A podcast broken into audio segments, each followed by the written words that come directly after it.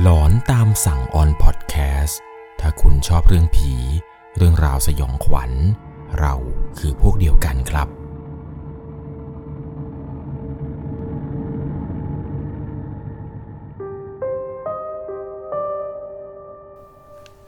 สวัสดีครับทุกๆคนครับ ขอต้อนรับเข้าสู่หลอนตามสั่ง อยู่กับผมครับ 11LC เรื่องราวความสยองขวัญในวันนี้ครับ เป็นเหตุการณ์สยองที่เกิดขึ้นกับทหารนายหนึ่ง ที่เขาเองเนี่ยได้เคยไปประจำการอยู่ที่จังหวัดปัตตานี แล้วปรากฏว่า ดันไปพบเจอเรื่องราวสยองขวัญ ตอนที่ออกลาดตระเวนกับกลุ่มทหารด้วยกัน เรื่องราวเรื่องนี้ครับ เขาเองเนี่ยเกือบจะเสียเพื่อนคนหนึ่งไป เพราะว่าในระหว่างที่ราดตระเวนกันอยู่นี้ เพื่อนของเขา โดนผีตัวหนึ่งครับ เล่นงานเขาให้ ต้องบอกอย่างนี้เลยครับว่าเรื่องราวเกี่ยวกับผีตัวนี้ที่เกิดขึ้นที่จังหวัดปัตตานีเนี่ย ผมว่าผีตัวนี้เนี่ยมันเป็นผีที่หาได้ยากมากๆครับ น้อยคนมากนักที่จะหาเจอ หรือน้อยคนมากๆครับ ที่จะเจอกับผีตัวนี้เพราะเนื่องจากว่า ผีตัวนี้เนี่ยผมจัดให้ว่าเป็นผีที่หายากที่สุด ในอันดับต้นๆของประเทศเราเลยก็ว่าได้ยังไงแล้วนะครับ เรื่องราวต่อไปนี้เนี่ยเป็นเหตุการณ์ที่เกิดขึ้นจริง ๆ จะต้องใช้วิจารณญาณ ในการรับชมรับฟังกันให้ดีๆ เรื่องราวในวันนี้ครับ ถูกส่งมาจากผู้ฟังทางบ้านท่านหนึ่ง ผมขออนุญาตใช้นามสมมติว่าคุณก้าวนะครับ เรื่องนี้เนี่ยผมต้องพาทุกคนย้อนกลับไป เมื่อประมาณปีพศ 2558 ช่วงนั้นเนี่ยคุณก้าวอายุครบ 21 ปีพอดี แล้วก็ต้องเข้ารับการเกณฑ์ทหาร เพื่อไปรับใช้ชาติ พ่อกับแม่เนี่ยอยากให้เขาสมัคร ก็เลยเลือกลงค่ายในจังหวัดได้ เพราะว่ามีรุ่นพี่คนหนึ่งที่เขารู้จักกับพ่อและแม่ พี่คนนี้เนี่ยแกเป็นทหารอยู่ในจังหวัดอุดรธานีนี่แหละครับ คืออย่างน้อยๆ เนี่ย พ่อกับแม่ก็จะฝากให้พี่ๆเนี่ยช่วยดูแลเขา แล้วก็ช่วยให้ดึงชื่อเขาเนี่ยเข้าไปรับการฝึกกองพันเดียวกัน ตัวของคุณก้าวเนี่ยตัดสินใจร้องขอเข้ารับราชการครับ ตามที่พ่อกับแม่เนี่ยบอกเอาไว้ ซึ่งมันก็เป็นแบบนั้นจริง ๆ ตัวของคุณก้าวได้เป็นทหารผัด1ทับ58 ในช่วงปีนั้นเนี่ย มีสถานการณ์ความไม่สงบทาง 3 จังหวัดชายแดนภาคใต้ เกิดเหตุการณ์แทบจะทุกเดือนเลยก็ว่าได้ อาทิตย์หนึ่งเนี่ยสองถึงสามครั้ง เว้นไปประมาณ 4-5 วันเนี่ยก็เอาอีก พ่อกับแม่เนี่ยก็คุยกับรุ่นพี่ในค่าย เรื่องการสับเปลี่ยนกำลังพล เพื่อให้ทหารเนี่ยที่จะปลดกลับมา พี่จ่าเนี่ยแกบอกแม่เขาว่าผัดของที่คุณกล้าอยู่เนี่ยไม่ได้ไป อาจจะเป็นผัดสองที่ได้ลงไปเปลี่ยน บอกก่อนนะครับว่ากองพันที่เขาอยู่ประจำเนี่ย คือเป็นกองพันที่อยู่จังหวัดอุดรนี่แหละครับ เป็นกองพันรอ13พันสที่คนแถวนั้นเนี่ยจะเรียกกันติดปากว่ากองพันสนามกอล์ฟและเป็นกองพันแรก ในโซนอีสานที่ได้รับเหรียญก้าหาญค่ายเดียวในจังหวัดอุดรพอหลังจากที่มีการฝึกอะไรเสร็จเรียบร้อยครับ ในเบื้องต้นก็กลับมาพักที่บ้าน ได้พูดคุยได้พาพ่อกับแม่เนี่ยไปนั่งกินข้าวคุยอะไรกันไป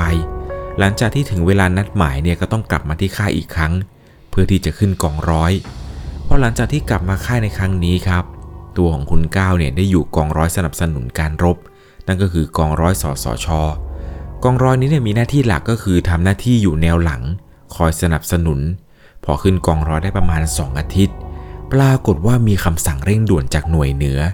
ให้กองพันของเขาเนี่ยเป็นหัวหอก เพื่อไปเปลี่ยนกำลังพล ทางกองพันเนี่ยได้จัดให้เป็นกองพันผสม มีค่ายในอุดรไปประมาณพันหนึ่งถึงพันสามมทบ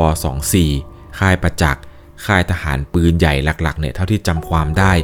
รวมกันแล้วครับเป็นกองพันผสมชอกอปัตตานี 21 ประจำการอยู่ที่จังหวัดปัตตานีอำเภอโคกโพ แล้วก็จะแยกกันไป 3 ฐานหลักๆครับ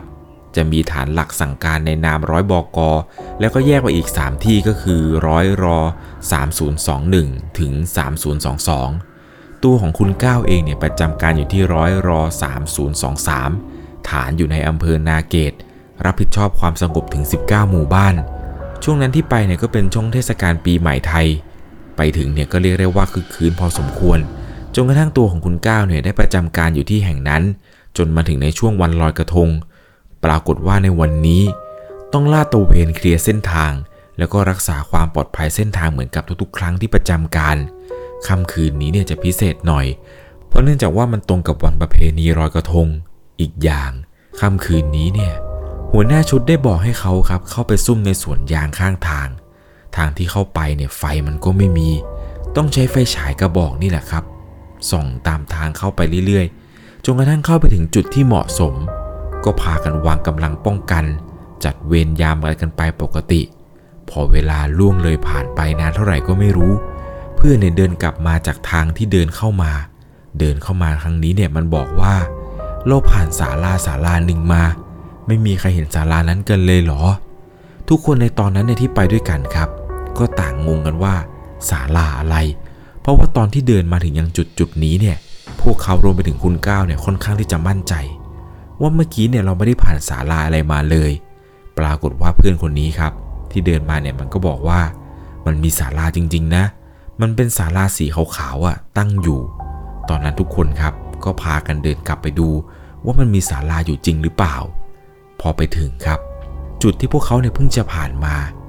มันมีศาลาตั้งอยู่จริง ๆ เป็นศาลาไม้สีขาวทั้งหมด คล้ายๆกับศาลารอรถ ไอ้เพื่อนคนนี้เนี่ยแหละครับที่มันเดินมาบอกว่าเจอศาลาเนี่ย เพื่อนคนนี้มันเหมือนจะไม่ค่อยเต็มสักเท่าไหร่ คนในผัดเดียวกันเนี่ยจะเรียกมันว่าไอ้แบงค์บ้า มันยังหยุดนิ่งไม่ค่อยเป็น ตอนที่ทุกคนมาถึงยังศาลาตรงนี้เนี่ย ก็พากันใช้ไฟฉายครับ ส่องไปเรื่อย ส่องนู่นส่องนี่อะไรกันไป จนกระทั่งเพื่อนของเขาที่ชื่อว่าแบงค์บ้าเนี่ย มันหยุดแล้วมันก็จ้องอะไรสักอย่าง ตอนนั้นเองเนี่ยตัวของคุณก้าวพยายามเรียกครับว่าเฮ้ยแบงค์บ้า แบงค์บ้า มานี่มานี่ ปรากฏว่ามันก็ไม่ตอบ มันเอาแต่ยืนหยุดจ้องอยู่นิ่งๆอย่างนั้น จนตัวของเขาเนี่ยต้องเดินเข้าไปใกล้มัน แล้วก็ถามเขาว่า เฮ้ย เป็นอะไร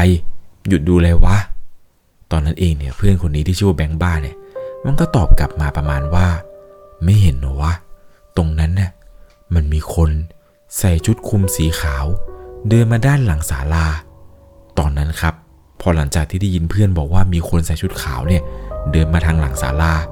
ตอนนั้นเองครับ ตัวของคุณก้าวเนี่ยก็เลยบอกกับทีมครับว่า มีคนมีคน หลังจากที่พูดจบครับ ทุกคนตอนนั้นเนี่ยต่างพากันเตรียมอาวุธ ผ่านไปประมาณ 20 นาที ปรากฏว่าสิ่งที่แบงค์บ้าบอกเนี่ยที่ว่ามีคนเดินเนี่ย มันก็ไม่เห็นจะมีใครเดินมาเลยครับ ไม่ได้ยินแม้แต่เสียงอะไรทั้งนั้น ทุกคนเนี่ยต่างมองหน้ากัน ว่าสิ่งที่แบงค์บ้าเนี่ยบอก มันจะเป็นเรื่องจริงหรือเปล่า ก็พากันซุ่มต่อ เผื่อว่าถ้าเกิดเป็นผู้ก่อการร้ายขึ้นมาจริง ๆ พวกเขาเนี่ยได้เตรียมพร้อมรับมือกับสถานการณ์ที่จะเกิดขึ้นได้ ในระหว่างที่กำลังอยู่ในศาลากันนี้ ทีแรกเนี่ยไฟในศาลามันเปิดไม่ได้ครับเพราะเนื่องจากว่าไฟเนี่ยมันไม่ได้ต่อกับสวิตช์เอาไว้ หลังจากที่พวกเขาเนี่ยมาประจำการยู่ศาลาเนี่ยก็พากันต่อไฟ จนไฟในศาลาเนี่ยมันใช้ได้ ในระหว่างที่กำลังนั่งซุ่มกันอยู่นี้ ก็รอดูคนที่แบงค์บ้ามันบอกนี่แหละครับ ว่าเป็นคนใส่ชุดขาวอะไรเนี่ยที่ว่ากำลังเดินมาจากด้านหลังศาลา คนที่แบงค์บ้ามันเห็นเนี่ยมันบอกชัดเลยว่า เดินอยู่ทางป่าด้านหลังศาลาที่พวกเราอยู่ จังหวะนั้นเนี่ยในขณะที่ทุกคนกำลังซุ่ม อยู่ดีๆ ไฟในศาลาเนี่ยมันก็กระพริบครับ มันติดติดดับดับ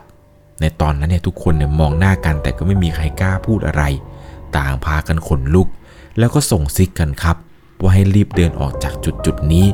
เพราะว่าถ้าเกิดไฟกระพริบเนี่ยมันอาจจะกลายเป็นเป้านิ่งล่อกับผู้ก่อการร้ายได้ ตอนนั้นครับทหารทั้งหมดเนี่ยค่อยๆเดินย่องๆออกจากศาลาตรงนี้ หัวหน้าเนี่ยก็พาเดินนำไป ตัวของคุณก้าวแล้วก็แบงค์บ้าเนี่ยเดินเป็นสองคนสุดท้าย โดยในขบวนในครั้งนี้เนี่ยแบงค์บ้าเนี่ยมันจะเดินปิดท้ายให้ ในขณะที่กำลังเดินออกจากจุดศาลาตรงนี้ไปได้สักพักหนึ่ง ปรากฏว่าตัวของเขาเองนี่แหละครับ ไม่ได้ยินเสียงคนเดินตามมา คิดว่าแบงค์บ้าเนี่ยมันน่าจะหายตัวไป พอในจังหวะนั้นเนี่ยรีบหันหลังกลับไป ก็ต้องตกใจสุดขีดครับเพราะเนื่องจากว่าด้านหลังของเขา เดิมทีเนี่ยมันต้องเป็นแบงค์บ้าที่เดินปิดขบวน แต่หันไปในครั้งนี้ เพื่อนหาย แบงค์บ้าเนี่ยมันหายไปไหนก็ไม่รู้ครับ ในจังหวะนั้นเนี่ยเขาหันกลับไปมองทางด้านหลังที่เพิ่งจะเดินกันมา ก็ได้เห็นครับว่า แบงค์บ้าเนี่ยมันอยู่ตรงไกลๆจากกลุ่มที่พวกเขาเนี่ยเดินมาแล้ว จุดนั้นเนี่ยเดินห่างออกมาได้ประมาณ 3 นาทีกว่าๆเขาเนี่ยหันหลังกลับไปก็เห็นว่าแบงค์บ้าเนี่ยเหมือนมันกำลังเดินถอยหลังถอยหลังไปเรื่อยๆ พอหันกลับมาดูอีกทีหนึ่งกำลังจะตะโกนบอกหัวหน้า ก็เห็นว่ากลุ่มของหัวหน้าแล้วก็เพื่อนๆที่เหลือเนี่ย พากันเดินไปไกลจากเขาสักระยะหนึ่งแล้ว ตอนนั้นเนี่ยพยายามเรียกหัวหน้าครับ แต่เหมือนกับว่าจะตะโกนเท่าไหร่ เสียงในลำคอเนี่ยมันก็ไม่มี ขาเนี่ยมันก็แข็งจนก้าวจะไม่ออก ตัดสินใจว่าต้องทำอะไรสักอย่างหนึ่งแล้วจะวิ่งไปหาเพื่อนที่เหลือทุกคนตอนนั้นให้มาช่วย มันก็ยังไงอยู่ เพราะว่าถ้าวิ่งไปหาเพื่อน มันก็จะไกลจากแบงค์บ้าเรื่อย เลยตัดสินใจครับ รวบรวมพลังรวบรวมความกล้าทั้งหมดเนี่ยวิ่งไปหาแบงค์บ้า วิ่งไปตอนนั้นเนี่ยก็พร้อมกับขึ้นลำปืน M16 ไปด้วย พร้อมที่จะยิงเลยแหละครับ ตอนนั้นที่วิ่งเข้าไปใกล้แบงค์บ้าเรื่อยๆเรื่อยๆนี้เขาเนี่ยก็ถึงกับต้องขนลุกสู้ทั้งตัวเลยแหละครับ เพราะภาพที่ได้เห็นตอนนั้นเนี่ยเขาเห็นว่ามันเหมือนกับจะเป็นคนคนหนึ่งนี่แหละครับ ลักษณะเนี่ยมันคล้ายๆคน แต่บอกตามตรงว่าตอนนั้นที่เห็นเนี่ยมันไม่ใช่คนอย่างแน่นอน เพราะว่าลักษณะที่เห็นนี้คือ มันเป็นเหมือนกับรูปร่างของคน แต่มีผ้าขาวครับ คุมทั้งตัว มัดตั้งแต่หัวจนถึงเท้า รวบทั้งขา รวบทั้งแขน รวบทั้งท้อง แล้วเหมือนกับว่ามันจะมีมือมือหนึ่งนี่แหละครับ สอดออกมาจากไอ้ร่างที่ว่ามีผ้าขาวห่อศพเนี่ยมันคล้ายๆกับศพเลยแหละครับ แต่เป็นศพที่เดินได้ มือของมันเนี่ยแทรกออกมาจากตรงผ้าตรงนั้น แล้วก็กำลังลากคอเสื้อของแบงค์บ้านี่แหละครับ ลากไปเรื่อยๆเป็นทาง สังเกตดูที่พื้นเนี่ยมันมีรอยลากยาวมาพอสมควร ในจังหวะนั้นเนี่ยตัวของเขารีบคว้ากระชากคอเสื้อแบงค์บ้าเนี่ยออกมาจากตรงนั้น แล้วก็พามันวิ่งวิ่งกลับมาเรื่อยๆๆในจังหวะนั้นเนี่ยกลุ่มหัวหน้าแล้วก็เพื่อนที่เหลือครับ ต่างหยุดเดิน แล้วก็ตะโกนเรียกเขาเขาว่าเฮ้ยมาเร็วมาเร็วมาทำไมตรงนั้นวะมามามามาทำอะไรกันอยู่วะทำไมช้าจัง เขาเนี่ยกับแบงค์บ้าเนี่ยบอกตามตรงครับว่าสติแทบจะหลุดไปแล้ว สิ่งที่เจอเมื่อกี้เนี่ยคือมันน่ากลัวมากๆไอ้รูปร่างที่เห็นที่ลักษณะคล้ายกับคนที่เหมือนกับจะมีผ้าขาวห่อคล้ายๆ กับศพที่เดินได้เนี่ย มันทั้งน่าสยดสยองแล้วก็น่ากลัวมากๆ ตัวของคุณก้าวเนี่ยเล่าให้ฟังว่า ตอนที่จังหวะที่ไปกระชากไอ้แบงค์บ้ามันออกมา ได้เห็นใบหน้าแล้วก็แววตาของมัน สีหน้าเนี่ยมันจะช้ำๆม่วงๆในตาเนี่ยดำสนิท ปากของมันเนี่ยซีดขาว และตรงจมูกที่เห็นเนี่ย เหมือนกับจะมีอะไรบางอย่างครับ อุดอยู่ที่รูจมูกของมันไว้ทั้งสองข้าง ดึงออกมาในตอนนั้นเนี่ยก็กั้นใจสุดขีด เพราะว่าทั้งกลิ่นทั้งอะไรต่างๆ ของมันเนี่ยคือเหม็นคละคุ้งไปหมด ในขณะที่กำลังลากแบงค์บ้ามันออกมาจากจุดตรงนั้น เขาเองเนี่ยก็หันไปมองยังศาลาที่ว่าไฟมันกระพริบติดติดดับติดติดดับดับอยู่ ปรากฏว่าในขณะที่วิ่งกลับมารวมกลุ่มเนี่ยเขาก็ได้เห็นครับ ว่ามันเหมือนกับว่าจะมีร่างของผู้ชายคนหนึ่ง สวมหมวกสีขาวคล้ายๆ กับเป็นหมวกอะไรสักอย่างของคนอิสลามเนี่ย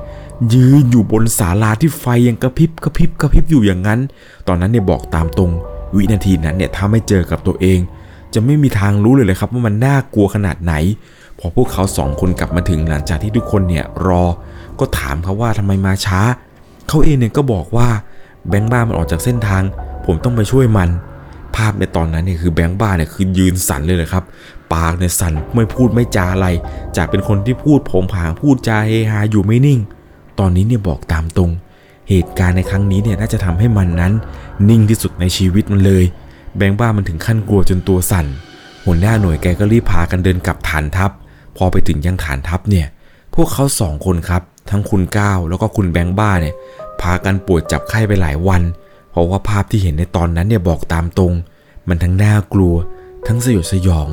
นี่เป็นเหตุการณ์ครั้งเดียวและครั้งแรกเลยแหละครับ ที่ตัวของคุณก้าวเนี่ยได้ไปพบเจอมาตอนที่ออกลาดตระเวนในจังหวัดปัตตานี ผมก็ไม่รู้เหมือนกันนะครับ ว่าผีที่คุณก้าวเจอเนี่ยทางภาคใต้เนี่ยหรือทางปัตตานีในชาวเชื่อศาสนาอิสลามเนี่ยเขาเรียกผีตัวนี้ว่าอะไร ลักษณะของมันเนี่ยจะคล้ายๆ กับผีโพคองทางอินโดนีเซีย ผีโพคองทางอินโดนีเซียก็จะเหมือนกับลักษณะก็คือเหมือนกับที่ผมเล่าให้ฟังนี้เลยครับ มันก็จะเหมือนกับศพที่สามารถเดินได้ แต่ว่าผีโพคองเนี่ยมันจะถูกห่อลักษณะที่เป็นแบบเป็นศพที่มีผ้าขาวในห่อ ผมก็บอกตามตรงครับว่าผีตัวนี้เนี่ยในไทยเนี่ยคือเจอน้อยกันมาก แต่ก็มีความเป็นไปได้เหมือนกันนะครับ ผีที่คุณก้าวกับคุณแบงค์เจอเนี่ยอาจจะเป็นผีโพคองก็เป็นไปได้ เพราะเนื่องจากว่าผีโพคองเนี่ยก็เป็นผีที่มีความเชื่อทางศาสนาอิสลามในประเทศอินโดนีเซียมาเหมือนกัน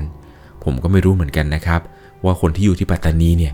มีใครเคยเจอผีโพคอง หรือผีลักษณะที่เหมือนกับว่าเป็นผ้าห่อศพอะไรแบบนี้หรือเปล่า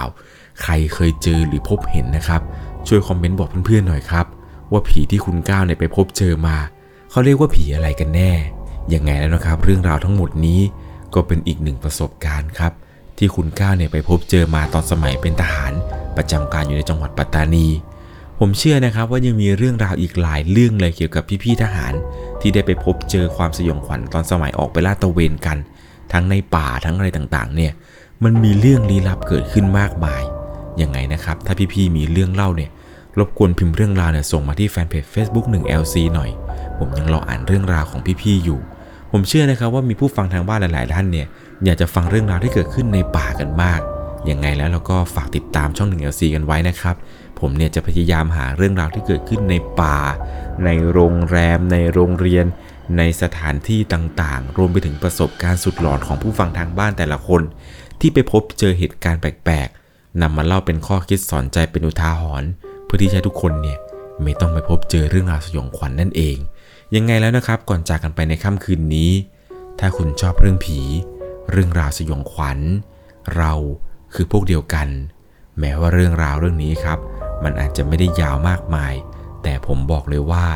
ถ้าคุณไม่เจอเหมือนกับที่คุณก้าวเจอ คุณจะไม่มีทางรู้เลยครับ ว่าความสยองขวัญในป่า